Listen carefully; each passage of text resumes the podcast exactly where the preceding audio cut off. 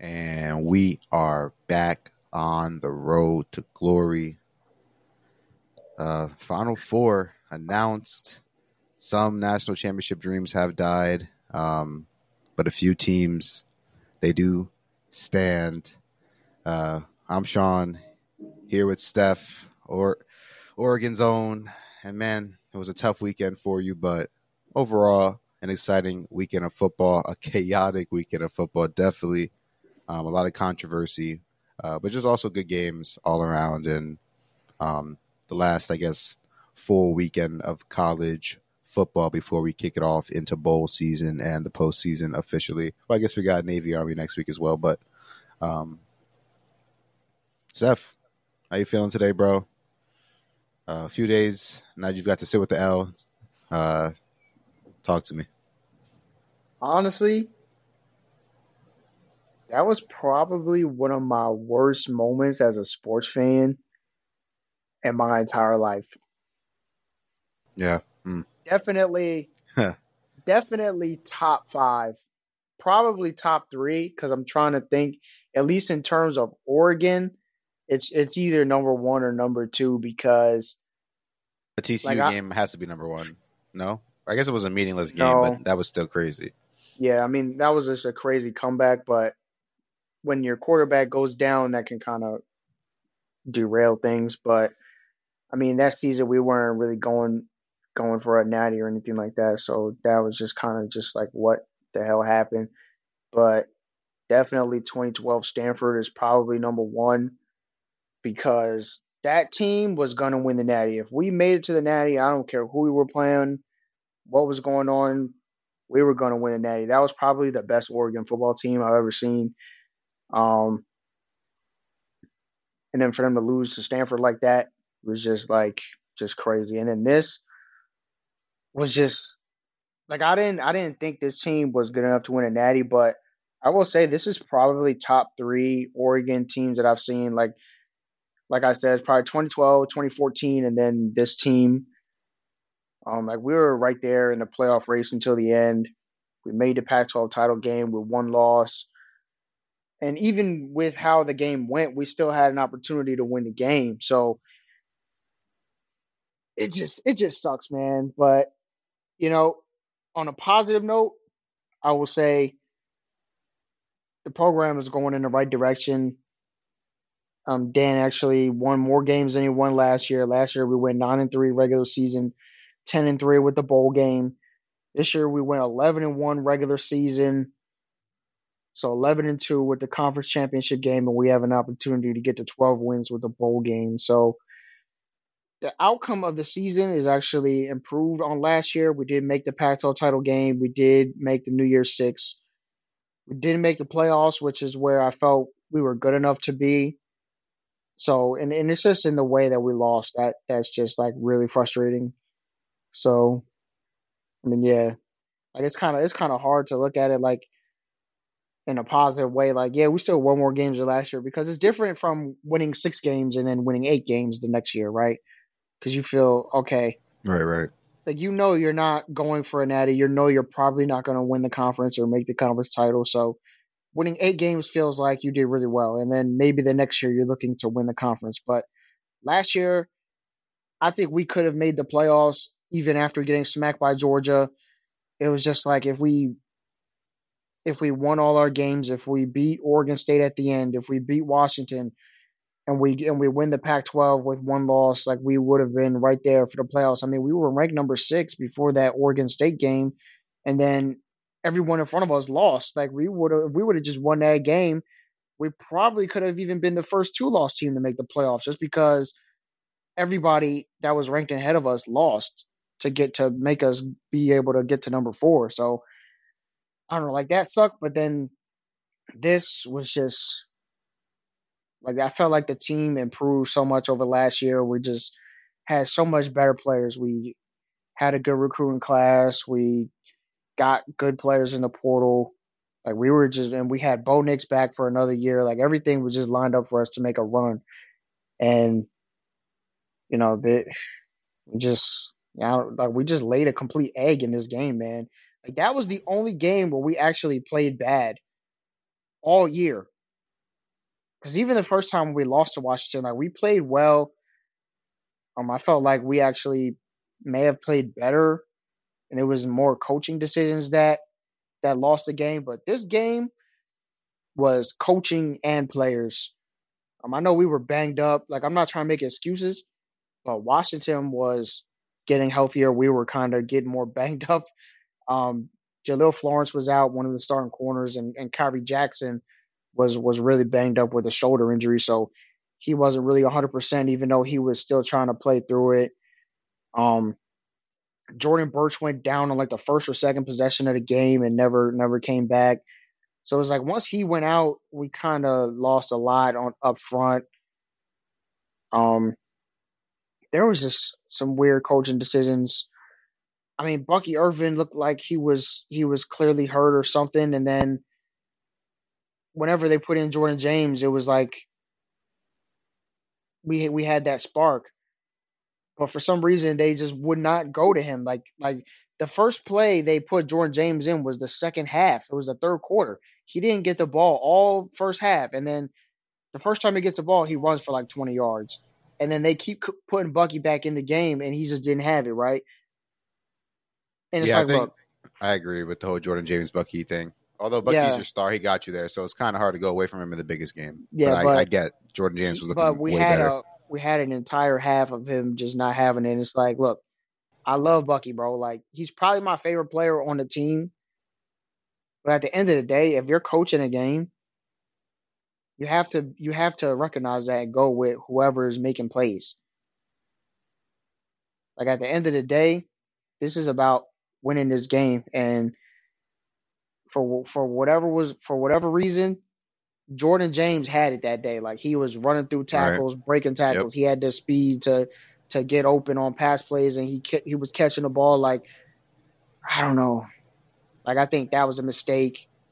Um, and I also think that this Washington team is just a bad matchup for us. Like I honestly think we match up better against a team like Michigan or uh, or even Alabama than we do against against Washington because their team is all quarterback and wide receiver, and the weakest part of our defense is the secondary, mostly the safeties. And when you got you got guys like like Rome Odunze, uh, uh, McMillan, I would, and Polk.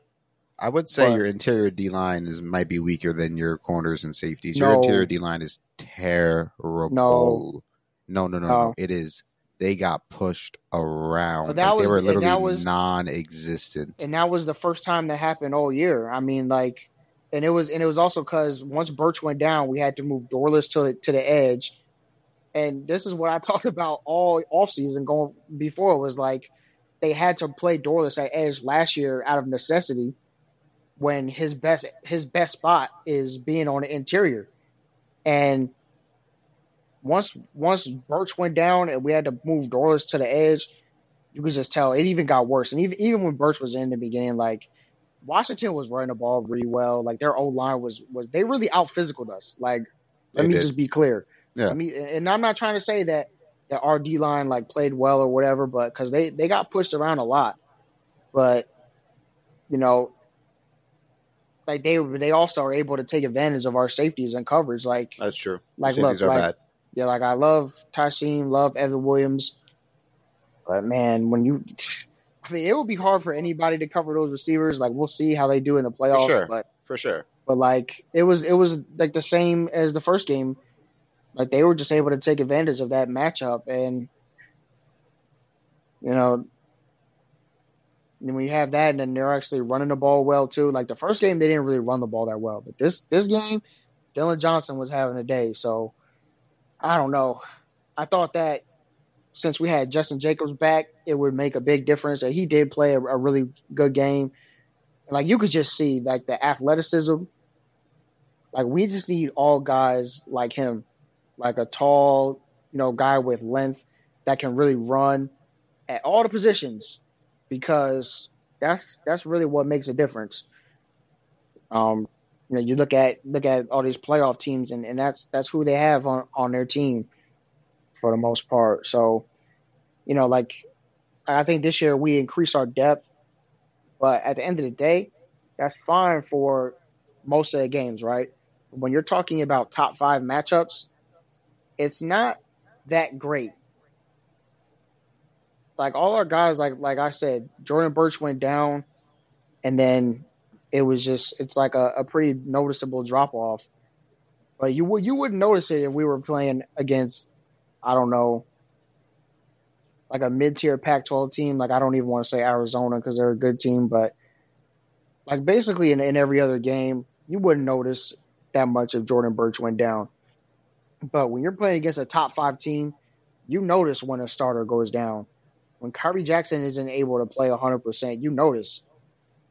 Um, so it's it's things like that that that I think we need to improve on going forward. It's just getting these guys that are at a different level athletically because I mean you see it. Um like I think that kind of happened with with Georgia, um, you know, in their game, which we'll get into with with the injuries and, and not having that depth that they've had the past two years and and then you look at what happened to Alabama, which we'll get into because if I'm if I'm correct, Kool Aid McKinstry went down, right? In the game and then Yes. But, but Alabama's defense, like the the one guy they put in in his place, the transfer from uh from uh, Louisiana, is it was like a baller. Like they couldn't complete nothing on him. So this is like this is You what know- I'm talking about. You know, you know who coached that guy? Trey Trey Amos is his name, by the way. I know. I'm not. I don't. I'm not answering the question because I know. Okay. I'm just saying. Look, I'm not gonna let you have that one right Okay. now. But this is what I'm. this is what I'm talking about. It's, it's just that depth where you know one of your guys goes down and and he's probably the biggest name on Alabama's defense and he went down and they were still able to get it done against a good Georgia team. So that's just the difference. And you know it's only year two of of, of Coach Lanning. Kalen DeBoer's got way more experience being a head coach. Um, that team is, is is loaded with a lot of seniors, older guys. Um, you know, all credit goes to them. They they had a game plan, they executed it, and it worked in their favor. And you know, you just you just can't lay an egg like that. I mean, going down twenty to three, we ran like six plays of of offense in the first quarter. Like the first two possessions were just three passes incomplete and then punting. Like, Yeah, and that's that's what I wanted to ask you. I didn't mean to inter- interrupt, but no, like, go ahead, go ahead, go ahead. I I understand that uh, the players need to make the plays on the field, and I do think Washington's players were kind of just better when they needed to be. Not that they have the better team, because I do think that the talent is pretty equal. Um, maybe a little nod to, to, to Washington in the trenches, but um, overall, it's, it's it's pretty it's pretty equal in my mind. Um, but I just feel like, man, Dan Lanning now a few times he's just been I'm starting to question him as a game manager, as a coach when it comes to just in-game decision makings, and and just because you're gangster with it, just because you're you're confident with the call, doesn't mean it's the right call. And time and time again, I just feel like he's not making the right decisions. And and you just brought up the first um the first drive, and obviously he's not the offensive coordinator, but he's the head coach, Exactly. and there's no way, and, we, and we've talked about that. We, we've been talking about this before the first Oregon and Washington game, and and I mentioned this in this matchup. The team that runs the ball is gonna t- is gonna be the team that wins, and obviously Yep. there's only a 30 yard discrepancy, and uh, and uh, Oregon actually did average more yards per rush, but it felt more impactful um, when Washington ran the ball. well, they And were able to for- own the time of possession. That's why. well, yeah, that was because Oregon immediately on the first drive comes out with three straight passes. Mhm. Like doesn't even try to establish the run. Like doesn't even. So Washington gets the ball back. They go down. They're up 10-0. Now Oregon has kind of is already feeling pressure to abandon the run Yep. down ten points. When you don't really even have to still abandon it at that point. I don't think Oregon did. I do applaud them for still getting 20 rush attempts in, even being down that much in the first half. Um, but yeah, the coaching decisions, and maybe not just Lanning, but the offensive coordinator um, in specific. Ah, man, there's some some decisions that they make. Yeah. I'm just that I leave me scratching my head sometimes. We did own the middle eight. We got a um, Yeah. we got the ball with like what, like two minutes left before hmm the, the second quarter was over. Scored a touchdown, then got And the ball the coming out. crazy. Got yeah. a touchdown. So then we Right went down from twenty to three. Now it's seventeen to twenty, and you're feeling good, right? And then you know there was that crazy sequence with where we got the Two interception, interceptions. and then yeah. two plays later, like, and that was that was just such a, a, a weird play because the guy was out of bounds, right? and then he comes back in. Yeah. Like, what are you even supposed to say to Ah, that? yeah, that is that is uh, that is weird. It's kind of hard to blame Bo. I thought that was a penalty to be honest, but I guess it's a defender, so yeah, he's allowed the to defender is allowed to do it, but the offensive player is Mhm. not allowed to can't do it. allowed to do it. Uh, That was just yeah, crazy. little- I think neither. I think nobody should be allowed to do it, but I kind of see where they're coming from. Like on offense, you definitely should not be allowed to do it. Like, you Yeah. should not, uh, obviously be allowed But like, to and it bounds. happened to be on their sideline too, where it's like, all right, there's there everybody standing there is dressed the same. Like in the, in a play, you're not going to see, oh, this guy's standing out of bounds, but he's actually in the game, so I can't throw it there. You know, Right, right, right. like it's just it was just crazy. Another thing I want to highlight as well is third down efficiency. Washington was ten for fifteen. Oregon was only three for ten. Yeah, we couldn't obviously, do nothing Oregon on was two third for two on fourth down, and those are obviously two pretty key fourth downs that they did convert. But yeah, man, third down, money down. Oregon was just not able to extend the drives. And you said, man, that just equates to time of possession. Thirty-seven minutes to Oregon's twenty-two. I think, I think Washington ran like twenty more plays at one or something like. Um. So, yeah, definitely a rough one.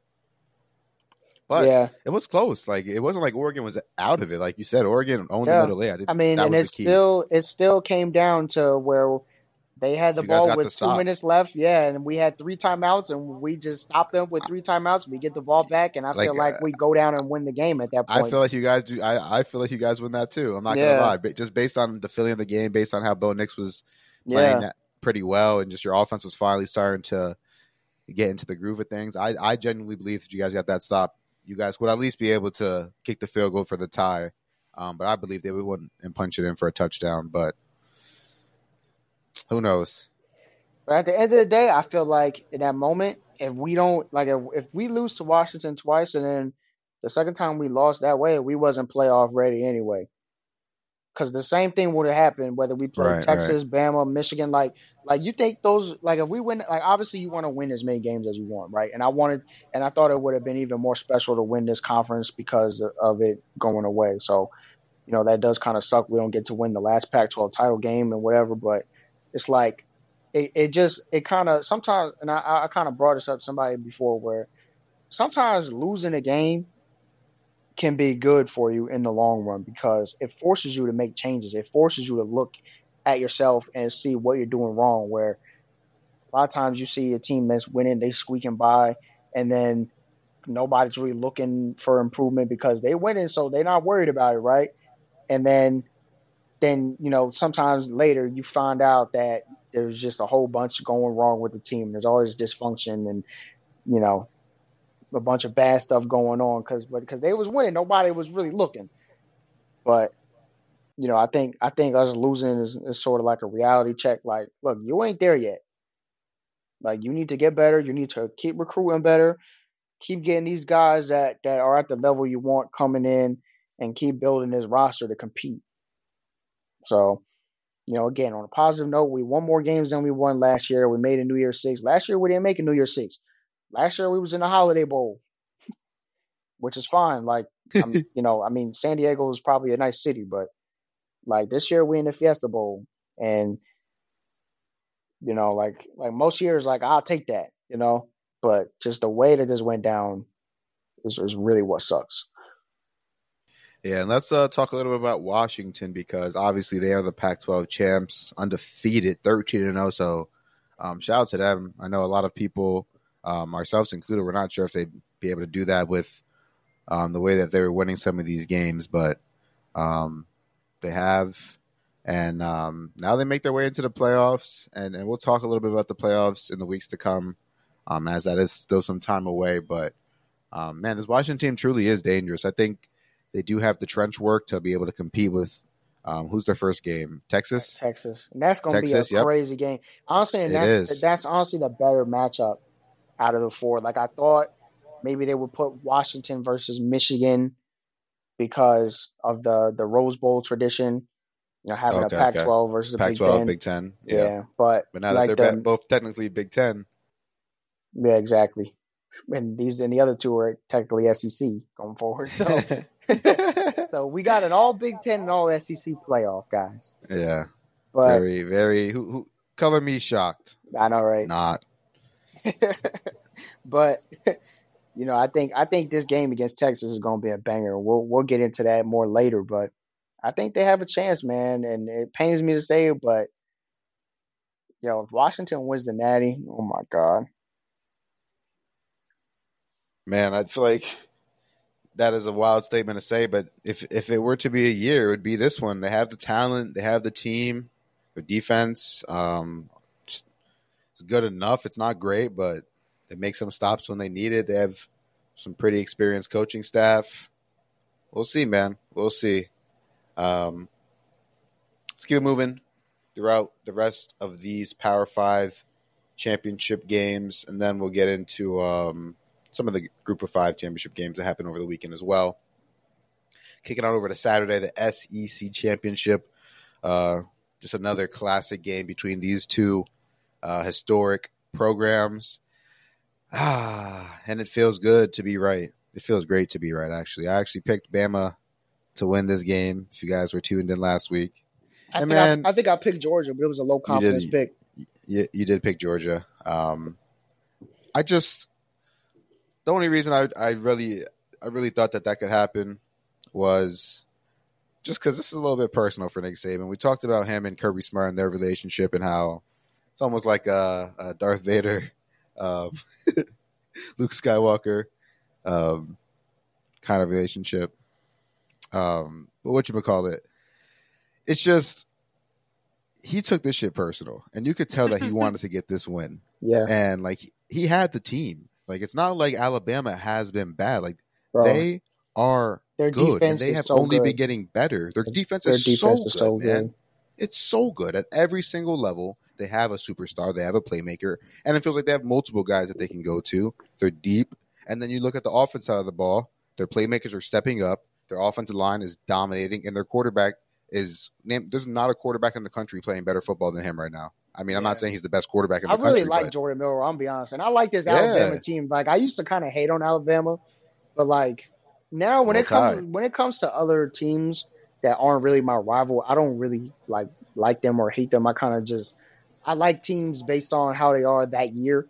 You know, like next year I might not really like Alabama, but right now I really like watching this Alabama team. I think Milroe is a really good player. He's so athletic, like yeah, man. like he Make it- almost plays like I don't even know how to explain it because sometimes he would be back there for a long time and he's just dodging guys. You know, they're trying to tackle him. Sometimes he gets sacked. He almost plays like a high school player to me that kind of knows he's he's better than everyone. So he kind of might run around into a sack just because he feels like he can just run around forever. Uh huh. Like But I mean, kinda, he's so much more. But you're right. He's more physically. I mean, he's like a six four, Yeah. two. He's like LeBron James as a quarterback. Obviously not as yeah.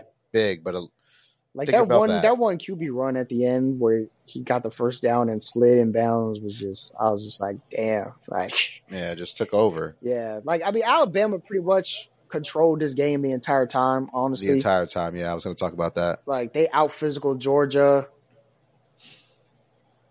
And again, Yeah, I mean, like Georgia on- was a little hurt, obviously. Yeah, they, yeah, that was about that's what I was about to say. Like they were kind of banged up. Like Ladd was banged up, and then- and Georgia, I feel like, is almost in the same position as us with the depth, where, like, yeah, if Ladd goes down, their offense looks different.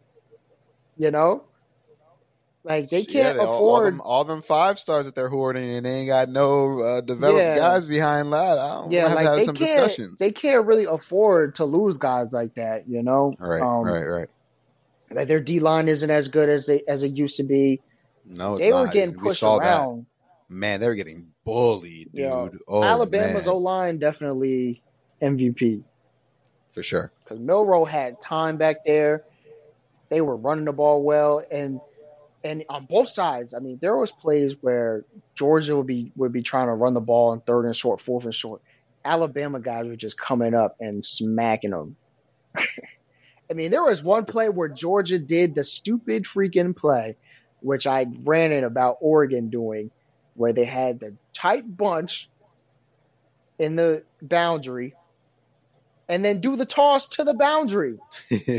Georgia did that on on like a third and short one time, and Alabama snuffed it out so easily. It just tackled them for a loss, and it was like they already have so many guys over there that's so easy to stop. and I think I said it to our group chat, like, why are people still doing this play? Like, I don't like. Listen, all football coaches across America, please stop doing this bunch to the short side and then doing a toss to that side. Please stop doing it. This is not good for football. You're never going to get the first down. Listen, because you put the bunch on that side, so the defense is going to put most of their guys on that side anyway. And then if it's just all wide receivers, none of them are going to block. Yeah, and then none if you of throw them are like two tight block, ends out there in the bunch, it's obvious what's coming. Exactly. Like, why exactly. the hell do they have like, two tight ends in bro, bunch? like if I'm a defensive coach, I'm telling my my best linebacker, you better freaking blow that bunch up, bro, because they don't want to block you in the first place, and then and then you're sending a bigger guy to just kind of plow them. Like, come on, bro, it's never gonna work. At least do it to the wide side so you give your running back room to run and, and maybe break a tackle or run around a guy. But you do it to the boundary side, it's, it's just not going to work. There's no room to that do anything. that play literally just might be like a home run or bust. Like that's why they call it because like it's either never gonna work or the one time it does work, you're going 80 yards. Like you know, you have to do it on the wide side though. Like, don't do it on the short side. I don't understand. And Georgia did that, and I just that that just bothered. That just blew my mind in that play. But yeah, I mean, and this this game just kind of it kind of went. I don't. I shouldn't say it went how I expected because I did pick Georgia to win, but mhm. I wasn't really surprised that, that Alabama won, and I wasn't really surprised that they won the way they did. I, I, I expected this game to be a defensive struggle, pretty low scoring, and it was, but it was exciting at the same time. it definitely was exciting, and I I actually went to Manhattan to go watch this game with um one of our co-owners here at the Pigskin Live. He's a Georgia fan, and it was a full Georgia bar in Manhattan, and it was glorious, man. It was glorious Oh, to I be know in that there. must have been beautiful. I was wearing a big blue puffer coat, a Florida Gator hoodie underneath. Oh, it was a great sight. It Hey, was a great If I, sight was, if, indeed. if I owned that bar, you wouldn't have got in. it wasn't man. It, it was crazy. Um, Georgia fans, shout, look, shout out to the shout out to the to the girl at the front because there was like a there was literally there was literally a line down the street to get into the bar. see, We we couldn't even get in the bar until the end of the first quarter, but we kind of skipped the line. The girl at the front was feeling us, and see, Salute to her. man, look, look, you lucky that wasn't me. I'd have been, I'd been, what you wearing all that blue for? You can't, you can't get in. oh man, Just so y'all know, if I open up a restaurant and it's game day and there's people coming in there wearing Washington and, and Oregon State gear, y'all not getting in. No hard feelings, yo, but look, y'all not getting in. You better wear some green and yellow. That's all I'm saying. I mean, look, you got to pay your bills, but this is this is rivalry. This is a little different. And um, I think we should save the talk between uh, these two teams with when it comes to the playoff decision for later on in the show, and we'll just talk about that whole as a whole um, instead of talking about it now. Because just- obviously Georgia did get left out. Yeah, A lot of controversy with that decision, Bama being put in. Well, I don't even think though- the controversy was with Georgia. Georgia being Well, left out. Georgia, is- the controversy wasn't with Georgia, but I think there should be controversy with Georgia. I think there should be more Mhm. controversy. I think the controversy with that Florida State is having, should, Georgia should be having. But I don't. like I said, we could have that you lost- conversation. You lost the towards game the at end. the end. You you I agree. They're out. lost. So, So, Bama has to be in. yeah, I don't. that was, that was basically a playoff game. yeah, I don't it feel felt bad like a playoff game. you. I don't feel Um, bad for you. Yeah, no, get Georgia definitely out the pain. That's why I picked against them. This is definitely, I mean, it's my it's my best dream. It's my best case scenario as a Florida Gator. Florida State and Georgia are both left out of the like. That's literally my top my top ops. My top ops got smoked. They got rolled into a pack and smoked. So, I'm I'm definitely Yeah. definitely loving that. Definitely loving mean, that. But you know what's crazy? Like over the weekend, there really wasn't any chaos. Like even if we won, like if Oregon won, that's not chaos. The chaos would have been like if Oklahoma State won or if Louisville won. But pretty much every team that was favored to win won, and the Did win. teams that lost were like pretty evenly matched. It wasn't so. It wasn't like, oh, something happened that would completely blow up the playoff or anything. Honestly, it was the doomsday scenario that happened. I mean, we could talk about the Big Twelve and the Big Ten and the uh, the ACC title Yeah, I, game. wa- I wanted to run through those real quick with the with the group with the group of uh, five as well. Yeah, I mean, yeah, you could go Big Twelve. I mean, Texas was they played how they should have played. Let's just put Exactly. it like that. We both picked them to cover. I think the spread was like 16, and we both said that they would cover that Yeah, what was the score? You Forty-two to fourteen. 40, 49 to 21. Um, Quinn Ewers had 350 yards in the first half and three touchdowns. He was like 14 of 14 or something at one point. Like this is this Texas team, man, and and they got a shot. obvi- they got a shot, a, a legitimate shot, man, and and obviously a lot of people are are saying that that Bama win obviously is so good. It was a little bit of a different Bama team. I think that game is going to be a little bit different next time that they do play, but I do think Texas is playing as good as anybody. I think they're good at the right places, um, not just on offense but on defense as well. I, I think their defense is a bit underrated, man. We we Yo, talked about it throughout defense the is season. good, bro. Yeah, de- they nobody- hold everybody to under twenty Yeah, points. no like nobody one- scores points on them. No one talks about their defense because the headline is always okay. You got Sark, you got Quinn Ewers, you. you. got uh, AD you. Mitchell and, and Xavier Worthy and all that. But Texas defense, honestly, man, they It's are serious. good. Yeah, they are good. They really, this team really has a chance to win a national championship, and I don't know if I can handle it. I'm I'm kind of rooting for them. I'm not mad at Texas at all. I mean, obviously their their fans are annoying, but honestly, their fans are not as annoying as uh, Georgia fans have been the past few years. Uh, not No- as annoying no as fan Tennessee base- fans. Let me let me tell you something. No fan base could be more annoying than a fan base full of grown ass men that go around barking like dogs.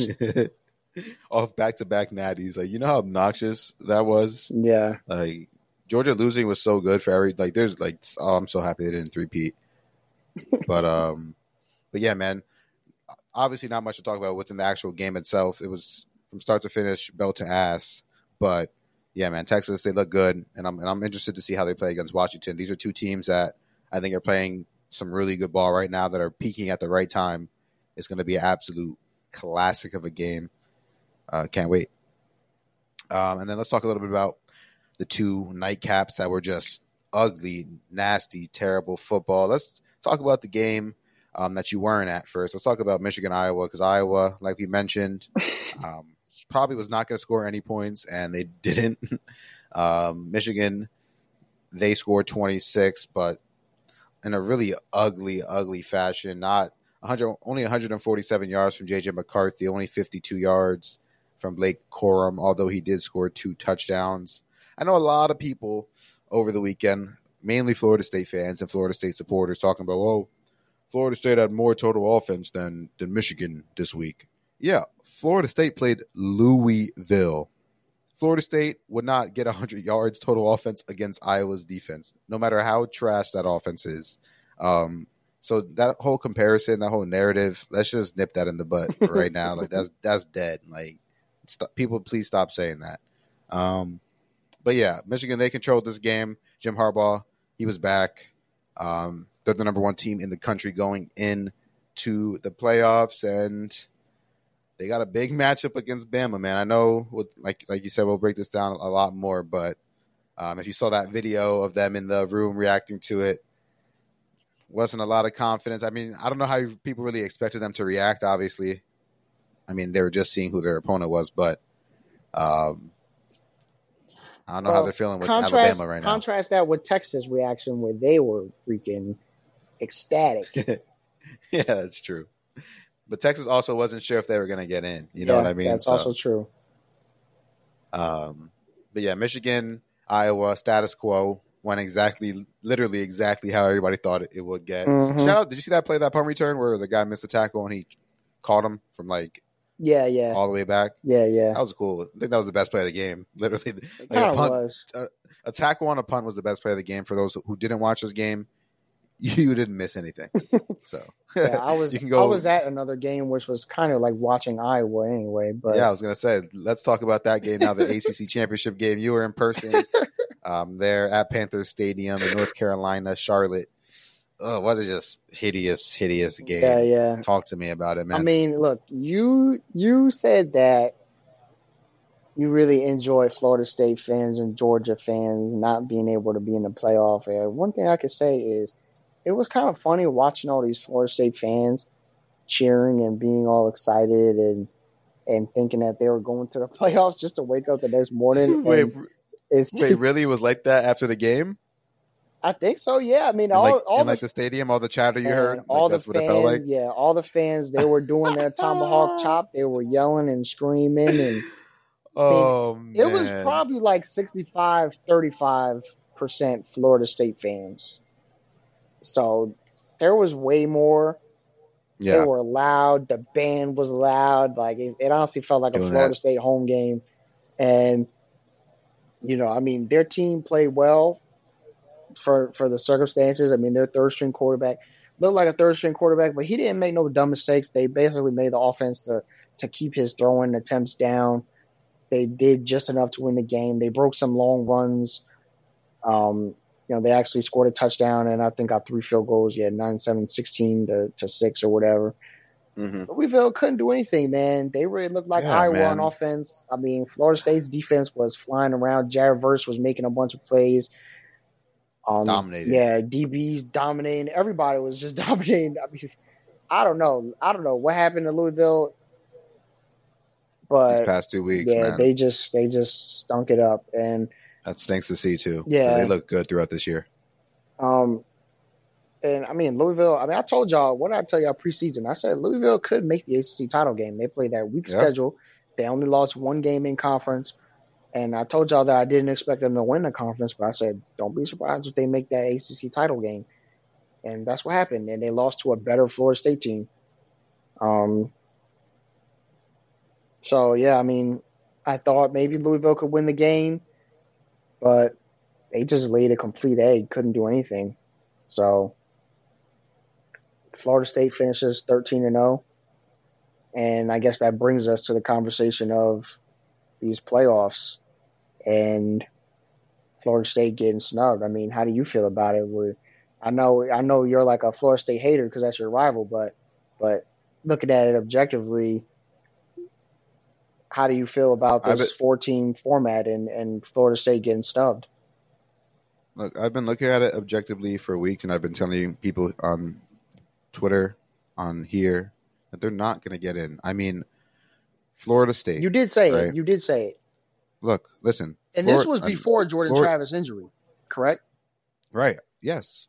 Before before their injury, they go and struggle to beat Boston College. They go to Death Valley. Good win, I guess. It is hard. It is a hard place to win. I'll tip my cap, but they only won because Buddy missed a field goal, right? Then they go to the wire with Miami. They're down 13 points to Northern Alabama. They're getting fried by Florida at halftime. Throughout the whole year, Florida State, the only convincing thing they have done is beat LSU in week one in a preseason, like in the first game of the and year, to your point, nobody knows. And to anything. your point, I always bring up how week one is kind of just like a crapshoot. Like you don't, yeah, it you is. don't really it, know. It genuinely is because nobody know. knows. And people don't even know themselves at this point. Exactly. People are still trying to learn out what kind of team they are because exactly. it's their first actual game. So this Florida State team, while thirteen and zero, is very impressive. Obviously, that is a hard thing to do. To the to the fans that are saying, "Oh, well, you're showing us that the games don't matter." No, the games absolutely mattered. If if you watch Florida State the whole season, which most of us did because they were a top five team the whole season, you saw what happened during the games. And every year that we've had this playoffs, that has mattered. in every conversation has mattered. What has the team looked like in their games? So we're not just going to magically ignore that because Florida State is undefeated.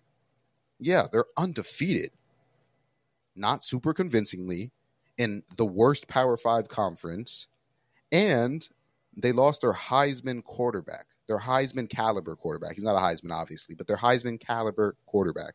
That's not just an average quarterback. That's not just a game manager. That's not like losing Kyle McCord. You lose Kyle McCord, you could still win games. You're losing Jordan Travis, not only your best player, but the heart and soul of your team. No matter what you say, no matter how good the rest of your team is, you're not replacing that. And that is a loss. That is a hit. You're not losing Graham Mertz. That you're losing Jordan Travis. Respect Graham Mertz. I've, I love Graham Mertz. I love Graham Mertz. I'm so happy he's coming back. It's going to be a fun year next year. We need like eight wins, nine wins, or something. But we'll talk about Florida at another time. Right now, this is about Florida State, right? so that happens, and you're the rest of your team. When Jordan Travis went down, you guys haven't been dominant. Oh yeah, but we've won the games. Okay, yeah, you won the games, but you haven't been dominant, bro. If if they came out and they beat Florida thirty to three, and then they just and they boat race Louisville twenty four to seven, now we can have this conversation. Like, Yeah, all right, Florida yeah. State, they still look like a real team. I think that's a big. Florida State does not look like a real Yeah, team. that's a big problem. Their defense has risen to the occasion, definitely. So salute to their defense because they definitely carried them and dragged them to that thirteen and zero. And I think their defense should be rewarded, which they are, a New Year's Six bowl game. But they're not a playoff team. I get the whole resume. I get teams deserve it, but that is that has never been what the playoffs is about. It's about a combination of who's the best and who has the best resume and who has looked the best. And Florida State is not that, unfortunately. They're close. With Jordan Travis, they are. But like come on now. Yeah, I mean, that's my that's my rant. I think I think one team was going to get screwed either way, whether it was Florida State or Texas, and everything just lined up for Texas because we've everybody's been saying all year. Well, Texas beat Bama, so if Bama wins out, you got to put both of them That's in big because Bama will have Yeah. won the SEC. You're not leaving them out, and then since Nope. Texas beat them, you got to put them in, and it lined up perfectly. So it was kind of the opposite of chaos, where it was like we had too many teams that were deserving of the playoff.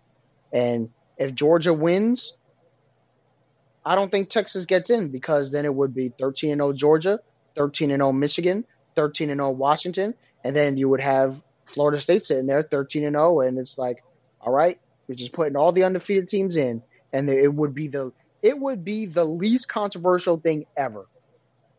Texas fans themselves would be mad, but the rest Yeah, of the but- country would be saying, no, there's four 13 and 0 teams in there. You're not 13 and 0, so you don't go in.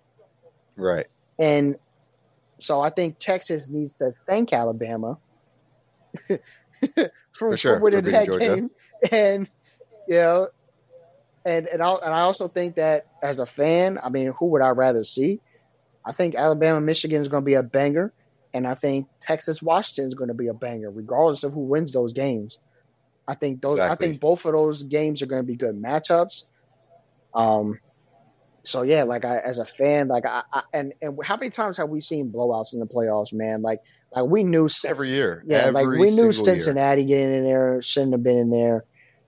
Um, you know, I mean, even my or- Yeah, my, my Oregon Ducks blew out Florida State in the first playoff, so you know, like you, you, how many we just don't want to see that every single time. So I don't know. Like I really do think it sucks. I when you can just win every game and it's still not enough. Like you've won every game. And you even tried to schedule a good non-con team. Like they scheduled Yeah. LSU, a top ten program in the country. Like they didn't know LSU was gonna lose three more games or whatever. Like this just sucks, man. And I don't know. I think this also, um, the ACC should take notice and do something.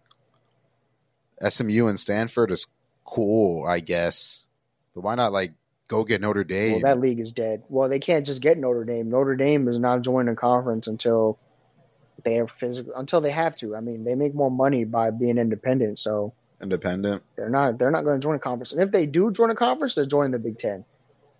They're not joining the ACC. The ACC is, is I mean- already a dead league walking. Let's be real. Yeah, I just I, obviously, par- partially is it just I, I don't feel bad because I'm a hater, but Florida State, I just don't think they're good. In, like, I'd rather put Georgia ahead of Florida State in the playoffs. I mean, I think Georgia's a better team, and I think especially without Jordan Travis, I think there's a lot of teams that'll beat Florida State in a game right now. But and I think I don't know. And look, we'll sucks. see. I think if if look, if Florida State comes out and beats Georgia in the Orange Bowl, I'm a, they might have got robbed. I'll admit. I mean, they did get robbed, but they kind of just no, had to pick. So. They had to pick, bro. At the end of the day, somebody was getting robbed, whether it was Texas or Florida State, and they just robbed Florida State. It was just like, damned if you do, damned if you don't. If you're a committee, and I think the problem is more with the format than the, than the committee itself. Right. It's like we we make this playoff, and when you only have four teams, you feel like that number five and number sixteen actually have a chance. They do. So, they usually do in most yeah, years. so like usually if you have like a one loss number five, one loss number six, they feel like they've got snubbed. I mean, we, there was the big controversy with the first playoff with with TCU and Baylor, right? Because the Big Twelve oh, didn't yeah, have a conference true. championship game, so they got left out. And I think both of those teams had a chance at the Natty. I mean, that was that was peak TCU and peak Baylor, where their peak offenses Baylor. were crazy. And that was before the SEC had really caught up to to the offenses that were going on in the Big Twelve, and then of course Oregon. So yeah, that was early 2010. Yeah, like I mean, Ohio State was there because because they had Urban Meyer, but like the SEC wasn't there yet in that regard. So I think I think one of those teams could have could have caught somebody. So you know, you had that, but I mean, Josh Pate made this great point on his show where he said the playoff has only been a thing for 10 years, the 14 playoff. So it's not like we had 100 years of things to go off of for what we should do in certain situations. Mm, good point. So it's like that was a great point. and it, and it, it also kind of lined up for them, being that this is the last year to do something that they normally wouldn't do, and put in a one-loss team over an undefeated team because it's never happened before an undefeated Power Five conference champion has never been left out of playoff, and it's just such a weird thing because we've seen Ohio State make the first playoff with a third string quarterback. Um, and then you would think, okay, well, if you're a Florida State fan, you think, well, well, we have a third string quarterback. Why wouldn't they put us in if we're 13 0? And I also think it's the problem. It's a problem where you have just kind of people choosing instead of just well, you win this game, you're in. This is why the NFL works so well because the games work it out. Exactly. If you win your division, you make the playoffs. If Period. and if you don't win your division, it's the teams with the best record that go to wild card, and then we just do the seedings based on everybody's record. Tiebreakers. Yeah, yeah. So, you know, if you if you win enough games, you make the playoff. You win your playoff game, you move on to the next round until you win the Super Bowl. And then college, since it's just different, you know, with the different conferences, the scheduling. We kind of just have to kind of pick which teams we think are the best based on a number of different factors. And, and we have this committee because, you know, if it was just one guy, well, we don't know how this one person is weighing different things like the eye test and strength of schedule and different metrics. And, you know, you try to blend as many variables together to keep it fair. But at the end of the day, when you have humans doing something, there's just always that that moment where you feel like something is wrong, right? Which is where I think I think the BCS was actually good for the sport because I don't ever think there was a moment where the teams in the Natty shouldn't have been in the Natty, and you felt like yep, the number three or number four actually had a chance. I mean, we've seen undefeated teams get left out of the BCS before, but still, it was always like, like, you you you knew that the teams in the Natty did what they were supposed to do because it was always if you win, you move up in the rankings, and if you lose, you move down. And you know, by the end, how many times have we ever had three undefeated teams or four undefeated teams? Not often. So it usually worked out for maybe there was one undefeated team. Sometimes there was no undefeated teams. I mean, the crazy 2007 year had a two-loss team win the Natty. which I, I think that's the only time that happened. Only two loss team. I was going to say, yeah, how many times yeah, did that happen? Yeah, I think that's the only time that happened. At least in the BCS era, we never had a two loss team make the the 14 playoff. Make the playoff. Yeah. So, you know, and and I say all that to say I think it's good that this is the last year of the 14 playoff because when it's 12, nobody gives a crap about number 13. Okay, like if you're number 13, you could truly say you didn't do all that you could have did to to make the 12 team. Now, if you're number five and you win 13 and 0, it's kind of like, what else do you want me to do? But no, nobody that's that's going undefeated is going to be ranked lower than than 13. And if you're going 13 0, you would have won your conference and you would have got the auto bid anyway. So I think I think it's it's good that this 14 playoff is is finally ending. All right. Let's talk a little bit about these group of 5 championship games really quick. Then we'll highlight the the um, the New Year's Six bowl games, and then we'll get on out of here. Um, Friday night, this game took place. I think it kicked off like about an hour before Oregon Washington started, so it was going on about the same time, but uh, ended a little bit earlier.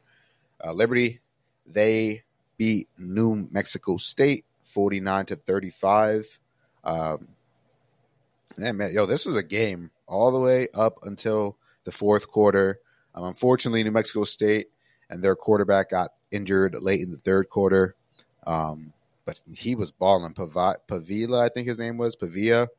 Oh man, that kid, he was hooping in this game. Him and K Salt, they were putting on an absolute quarterback clinic. Um, but Liberty, they were able to do enough in the fourth quarter to kind of close this game out. Um, Kaidon Salter, 319 yards through the air, two touchdown passes, also 12 carries, 165 yards, and a um, rushing touchdown as well.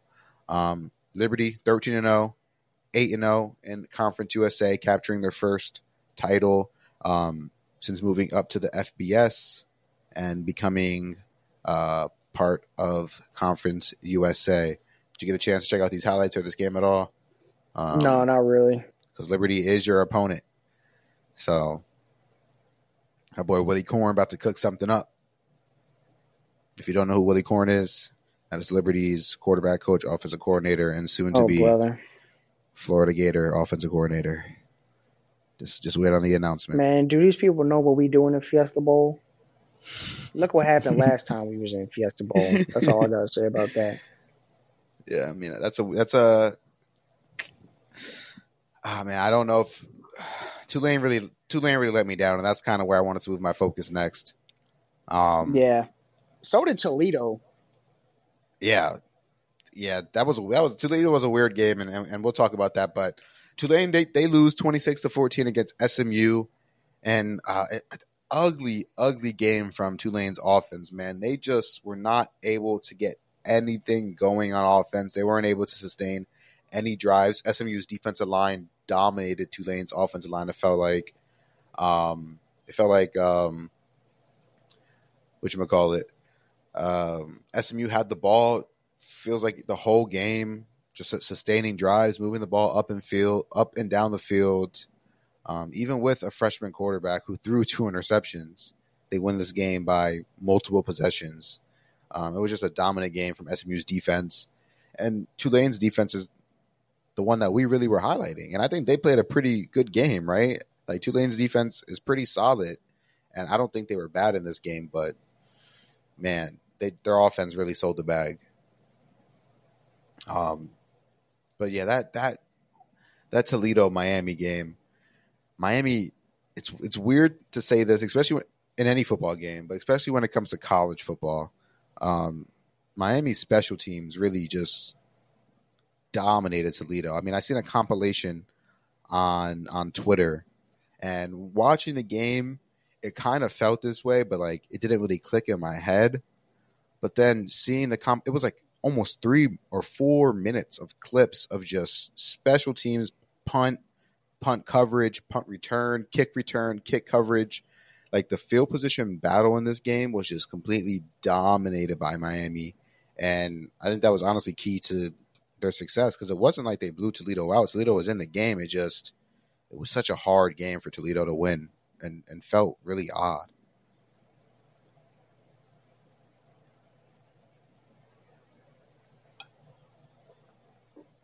Boise State they beat UNLV forty four to twenty. Um, this is a game I think we both predicted Boise State, right? I think I picked UNLV. Mm. Well, it was a home game for UNLV, basically happening in Las Vegas at Allegiant Stadium.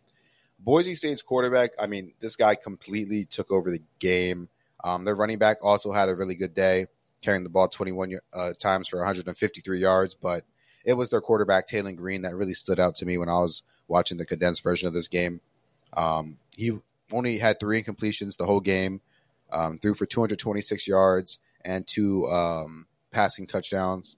He also carried the ball eight times for 90 yards and two rushing touchdowns. And one of those rushing touchdowns was, was this crazy ass 70 yard touchdown. He broke like four or five tackles then outran everybody. Um, that that was just one of the best quarterback performances I've seen all weekend.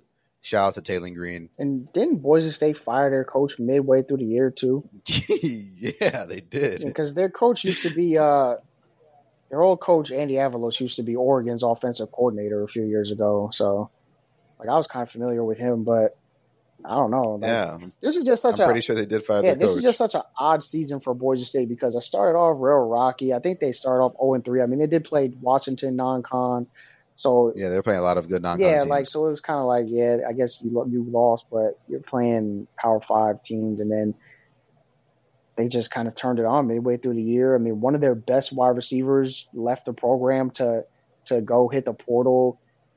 Uh, so it's like you fire your coach mid year, one of your best players just stops playing, and you still figure out how to win your conference. I mean, Boise State just seems invincible. Like Yo, like if you're a guy with G5 offers, why wouldn't you go to Boise State? They just figure Yeah. out how to win. how it to don't win matter every who year. the coach is. It don't matter who's in the game.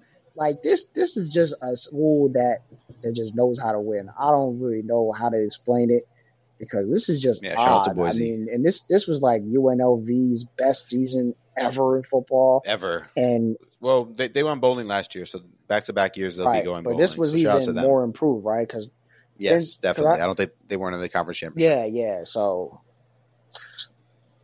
man, shout out to Boise, man. They just they just know how to win, man. Yeah, and then um Troy, they put the smackdown on App State 49 to 23 in the Fun Belt Championship. I'm pretty sure I picked App State in this game. Uh, I I, So I did didn't I. watch Troy much. Um I only watched And- them once, I think, when they beat Western Kentucky. okay, yeah, I watched them. This is the only game actually that I watched them all year and it turns out that they're actually they won the the Fun Belt last year as well. So they're back to back Sun Belt champs. Um if I would have known that, maybe I would have picked Troy to win this game. Um and you could tell why. Um, Keaton or Keaton Vital, or some, I think that's how, that's what his name was. It's the running back for Troy. Um, this guy had five touchdowns and 230 yards. I mean, it was just the condensed highlights were just 26 minutes of this guy running.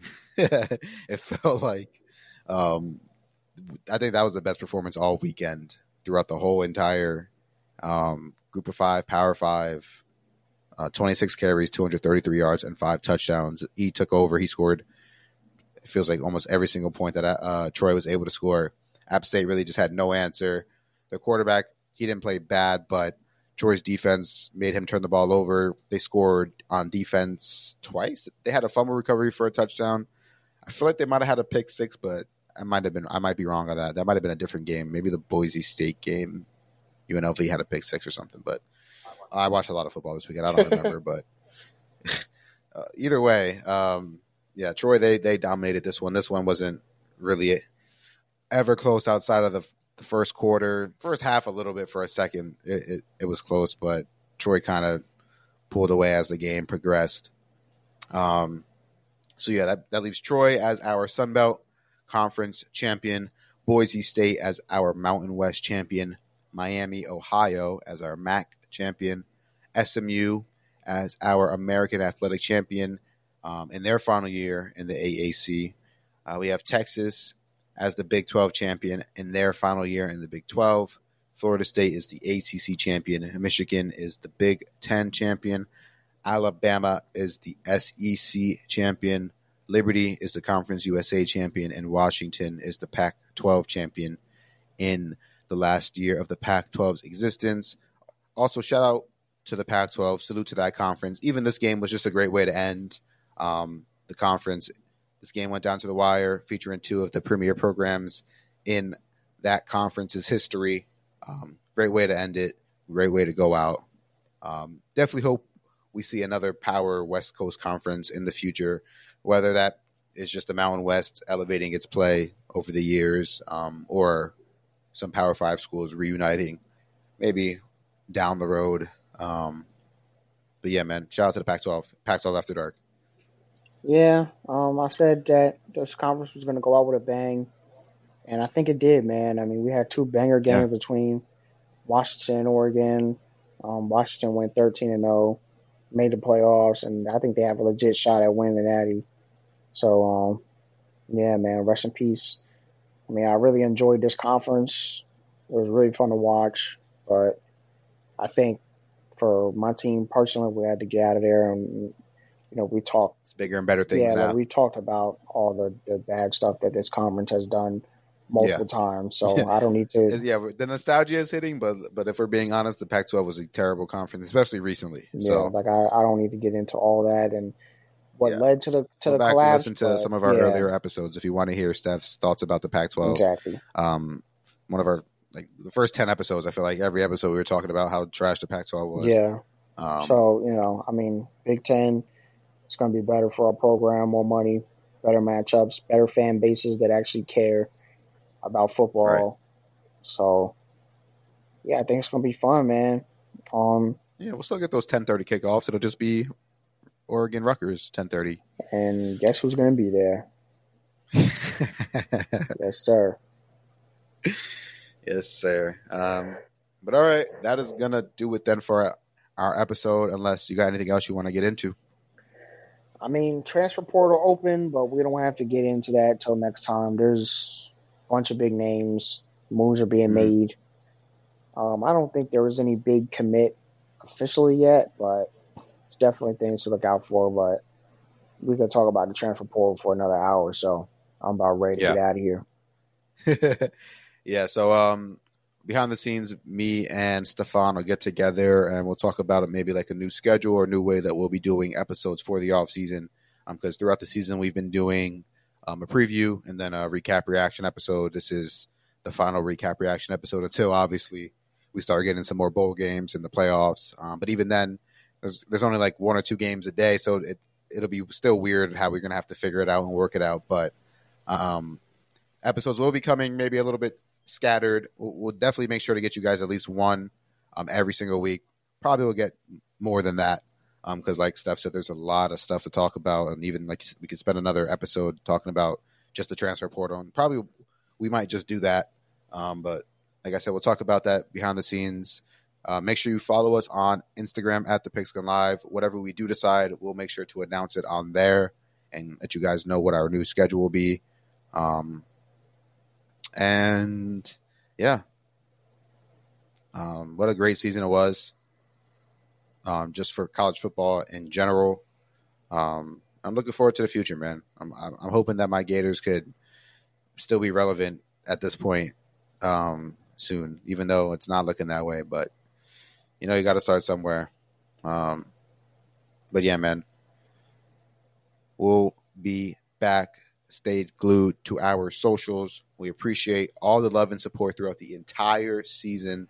Um, and we can't wait to spend the off season gearing up for 2024 with you guys right here on the road to glory.